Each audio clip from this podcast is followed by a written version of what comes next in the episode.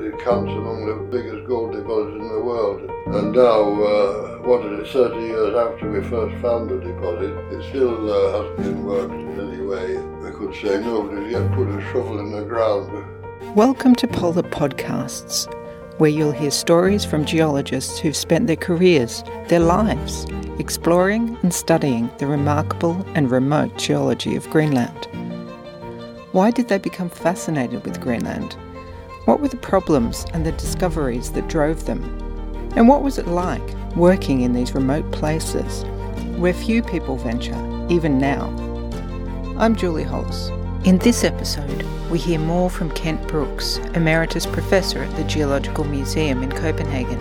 After a sabbatical working in Papua New Guinea in the mid 1980s, Kent returned to working in East Greenland and the next phase in the story of understanding the Skaergaard intrusion, discovering gold.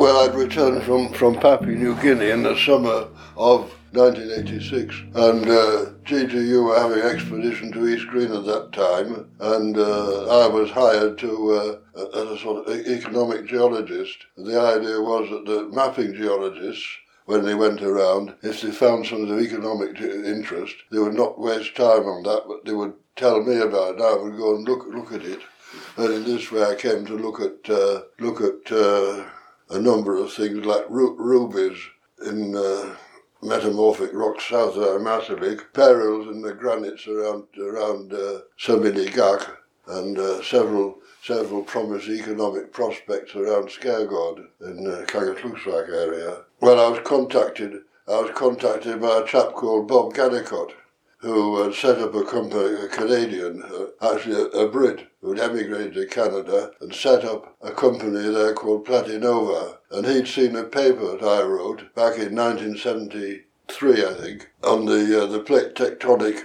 situation in East Greenland, in which I'd used the, uh, I'd pointed out that the Kangerlussuaq fjord might be what was called a failed arm. It was a rift valley which had failed to spread. When continents break up, they move apart forming rift valleys. In some cases, there are three rifts that meet at a central point, but sometimes one of those rifts will stop spreading apart. This is called a failed rift. Well, the other two rift valleys uh, spread to form the North Atlantic Ocean. Well, this caught his eye because uh, somewhere it, people believed that uh, ore deposits might be found in, in, in failed arms. And so he'd taken out a concession on the area and he suggested that we work together.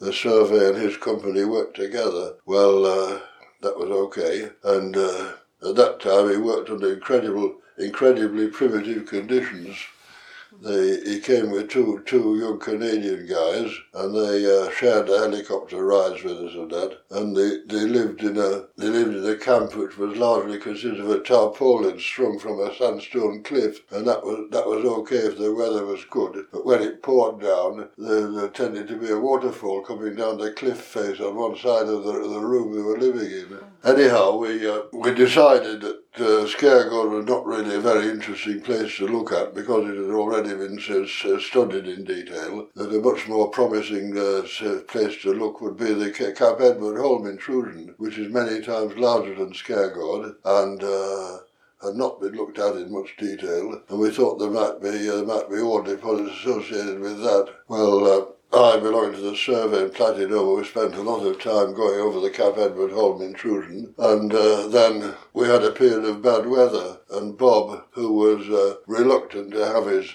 his uh, two young Canadians being paid by him and not doing anything, suggested they fitted in the time by going to Skaergaard. At this time we couldn't we couldn't fly across the fjord because of bad visibility, but we could flit from uh, from the camp in Surdale and down to Skaergaard quite easily. So he put his two chaps on to looking at Skaergaard, and they went around and collected stream sediment samples and grab samples and things, and uh, really it was a bit of occupational therapy. Anyhow, I was quite surprised when he called me up. I mean, the survey was uh, was slow in getting assays done. Quite naturally, Platinova, they had they had assays of the summer samples done within weeks of getting back to Canada. And Bob called me up and said, "Well, you know what? The most promising thing is we found all the summer. He said it was the stream sediment samples we took at be, be below Forbindelses glacier, they all returned high gold anomalies. Well, that was a, that was a new one on me. And uh, it was decided that we would go next year and chase this up the Greenland Survey had backed out of it by now, so uh, I was back running expeditions for the university on uh, on research council money. Anyhow, we. Uh, it was a rather classic example of geochemical prospecting because they took uh, they took they took this uh, sediment samples from, from Forbindelses glacier and analysed them and saw there were gold anomalies in there. And uh, then we used our nous to figure out where, why the gold anomalies were there. And we quickly we quickly worked out they were coming from a from an area up on the side of uh, the side of the mountain above, and we uh, localised a thin a thin horizon which had uh, elevated gold values. At the time, we uh, took took samples at uh, ver- vertical vertical profiles of samples at about uh, half a metre intervals and then sent them off to uh, Toronto. We had a plane connection once a week on Saturday. We sent off the samples one Saturday, and then we got the results back the following Saturday. And uh, we quickly found that uh, there was a horizon there with very elevated gold contents. I don't want to quote any figures right now because I can't I can't remember them, but uh, there were marked gold peaks in there, and it was of great interest. And uh, we always we always got the results on a Saturday, uh, and so Saturday night was we got got good good good good big numbers back, and we always had a party on Saturday night uh, where we sang and drank in the cook tent and uh, and did press ups and other manly sports. and uh, on Sunday morning, Bob, the president, would uh, would uh, cook us eggs Benedict if the gold numbers were good. Yes, well, uh, that was the uh, the first the first year, 90, or the second year, should we say, 19, 1987. And obviously, when we'd got this far, the uh, the next the next thing to do would be to drill it. And Platinova started drilling the following year and uh, made several drill holes, um, up to a kilometre in length. And I uh, I was always surprised by I by this. I mean, I was told when I was a student that the, the, the geothermal gradient the increasing temperature with increasing depth beneath the surface of the Earth. The geothermal gradient is about 30 degrees per kilometre, and uh, I guess you don't think too much about this when you're a student. But when you're standing in the freezing freezing temperatures in East Greenland, and you have uh, water coming up out of a, a kilometre deep drill hole, and it's 30 degrees warm, you it really you think, what, what, what, what the hell is this hot water doing here? I mean, you know, you know that if you go down a kilometre, it's going to be 30 degrees. It's quite simple. but somehow when you're told to a student, it doesn't sink in. Anyway, we did, Platinova did drilling, did drilling for several years there, and uh, they subsequently branched out and uh, started looking at Cap Edward Holm again. And then they, uh, then they pulled out because they got, they got more interested in the zinc deposits at Citronenfjord and various, various other schemes that Bob had. When we found gold in the Skaergård intrusion, I thought that it would be reasonable that uh, people in Greenland knew that they uh, might might have a, an important gold mine in, in in the near future. I was very optimistic in those days, and I knew very well that mining companies don't like don't like uh, publicity unless they're able to manage it themselves. So uh, I was quite aware that uh, that uh, if I wrote something in the papers, it would not be approved of. But anyhow, I decided to do it. So I, I, wrote, I wrote this article, which was designed for Jyllands-Posten, the uh, Aarhus newspaper. I uh, decided decided to go there because the, the Aarhus newspaper is rather more interested in Greenlandic stuff than the, uh, the, the Copenhagen newspapers. And I happened to be in Aarhus and uh, I took took the, the, article I'd written down to the, the paper office on a Thursday, I think it was, and uh, delivered it to them. They said, "We're not, we won't be publishing it this Sunday." It was designed for the Sunday edition, I should say. We won't be publishing it this Sunday. We've got something this Sunday, and we're filled up for this Sunday, but we'll keep it by us and publish it in the coming time, sometime when we have space. Anyhow, I went away, and the went, went back home maybe on the Friday. On the Sunday morning, amazed the telephone, the telephone rang at 8 o'clock in the morning and they said, uh, this is TV2.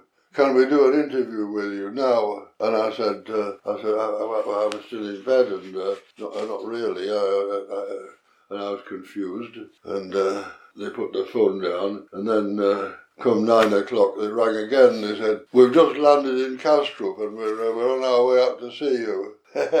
so uh, I think I think TV two were based in were based in uh, Odense or somewhere in those at that time. I don't quite remember, but uh, yeah, lo and behold, just after nine o'clock, this TV crew arrived, journalists and photo, cameramen and all this, all the paraphernalia. Uh, what, what the hell is it all about? They said it's about this gold in Greenland, and so uh, my daughter, who uh, generally got I went out in those days she was a teenager, went out onto town and she did, generally didn't get up until lunchtime on Sundays. She became aware there was a TV crowd, crowd in there and so she, she got up and put some makeup on and came down and uh, made herself useful and And I sat there and gave an interview about the gold in Greenland, and it was it was a nightmare. The phone, the phone rang three or four times during the day, and then at uh, at eleven o'clock at night, suddenly the ring ring on the door. But it turned out to be it turned out to be journalists from Billedbladet or Ekstra Bladet, what's it called, Ekstra Bladet,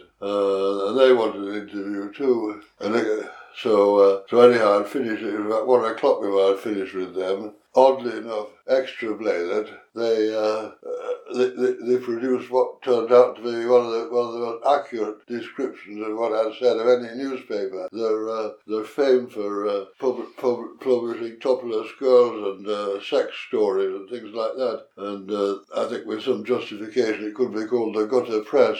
But in this particular case, they produced. They didn't actually say much but the, uh, everything they said was, was completely accurate. And I always recall the uh, the journalist saying to the uh, saying to the ph- photographer, "Ta många bilder, det ska vara något luft emellan, emellan texter. Take a, take a lot of pictures. There should be some air in the text." Anyhow. I found out next morning that the, the whole of the Danish press was filled with stories about riches of gold in Greenland, and the, the telephone was ringing from morning till night, and uh, even the even the, the uh, Wall Street Journal had a, a big a big an article there saying that Kent Brooks had found the biggest the biggest gold one of the world's biggest gold deposits. I never at any any point in my career suggested it was me that found it, but anyhow that's the way that's the way Wall Street Journal reported it. and it is in fact, it is in fact what what we call a mega deposit. It's one of the, it is one of the world's largest gold deposits. It's a low grade deposit. It's uh, it, the gold levels are very very low, but on the other hand, there's an enormous tonnage of material, so the total gold is uh, is very very great. It it, mount, it counts among the, the, the, the, biggest gold deposits in the world. Unfortunately, because because the uh, the stuff is so disseminated, the gold is so disseminated, it has to, um, it, it, it, requires a lot of investment to, uh, a large mining operation to get it out. And now, uh, what is it, 30 years after we first found the deposit, it still, it still uh, hasn't been worked in any way. We could say nobody's yet put a shovel in the ground. So that was the, uh, the story of gold. Well, uh, yeah, there's more to, more to that actually. The, uh, I should talk, talk about the Greenlandic dispute. One of the reasons for making it public was so that Greenlanders would know what was going on, and uh, particularly in Tasiilaq, the uh, if a mine came there, this would of course be a great a great source of employment to them, and uh, it would be of interest to them. But immediately, a, a, a controversy broke out between Tasiilaq and Ittoqqortoormiit where the uh, claimed that the, the gold deposit was in their commune, where Ittoqqortoormiit claimed that the com- commune Grense, the municipal boundary, went down the centre of Kangerlussuaq Fjord, so it was actually an Ittoqqortoormiit commune. And uh, argued that it must be in their commune because they'd had hunt, they'd financed hunting parties to go there, and it was clearly, clearly part of their commune. And it was 400 kilometres from Ittoqqortoormiit, and no people from Ittoqqortoormiit had ever been that far, so it couldn't possibly be part of their commune. And I went to a meeting out in Lyngby for the uh, the uh, Scoresby Sund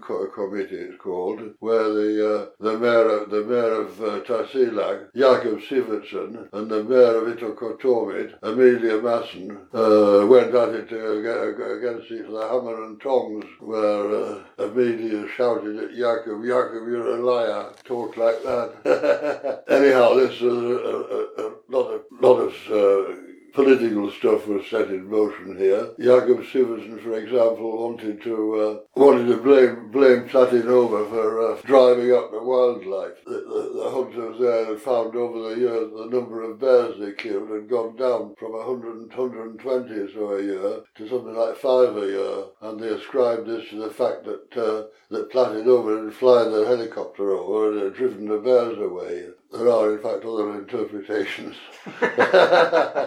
Anyhow, I think it, I think it was Johan Chemnitz, the uh, the self-styled president of Greenland.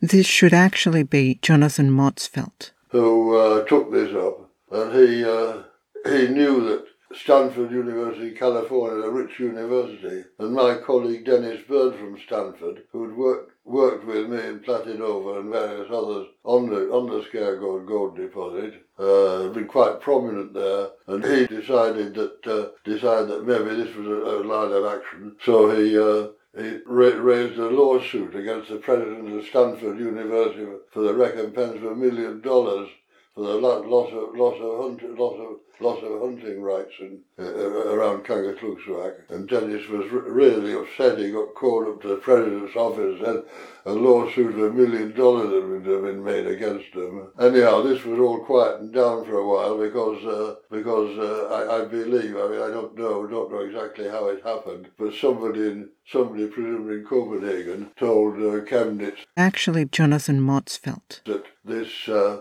that, that he couldn't do this sort of thing, that the uh, the home rule in Greenland at that time was uh, was not, not not allowed to uh, participate in international politics. Mm. That international politics would be handled from Copenhagen.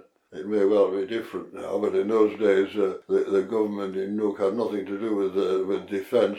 Actually, mi- also minerals at that time, and uh, and foreign relations and one or two other things. But anyhow, the whole thing had stirred up this hornet's nest where people were eating through their throats and looking at uh, opportunities to raise money from it, all kinds of pretences. And some years later, I happened to be at Skaergård in the summertime. There's these these uh, motorboats from from Tasiilaq up there, and I, I saw that uh, saw that Jakob Sivertsen was there, and I thought. Uh, well, uh, we had this, we had this, we had a feud going, but he, I don't think he'll recognise me. And I had a chat to him, and I thought, no, he doesn't recognise me. He says, he's not, not complaining anyway, he's all very well. Uh, but then suddenly he said, "Oh, I, I, had I had a member I had a member of a, a Folketing with me, a member of the Danish Parliament." Can't now remember his name. It was the, the, the one who was in charge of science in Folketing. And he said, uh, what's his name? Jakob said, uh, there's me,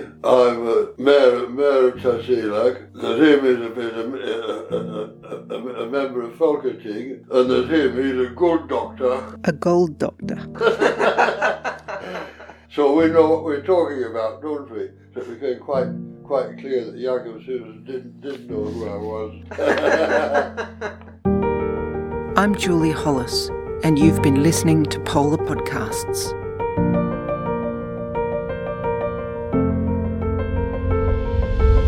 In the next episode, we hear from Professor Allen Nutman about starting out in the 1970s as a field assistant, leading to lifelong Greenland research on some of the world's oldest rocks.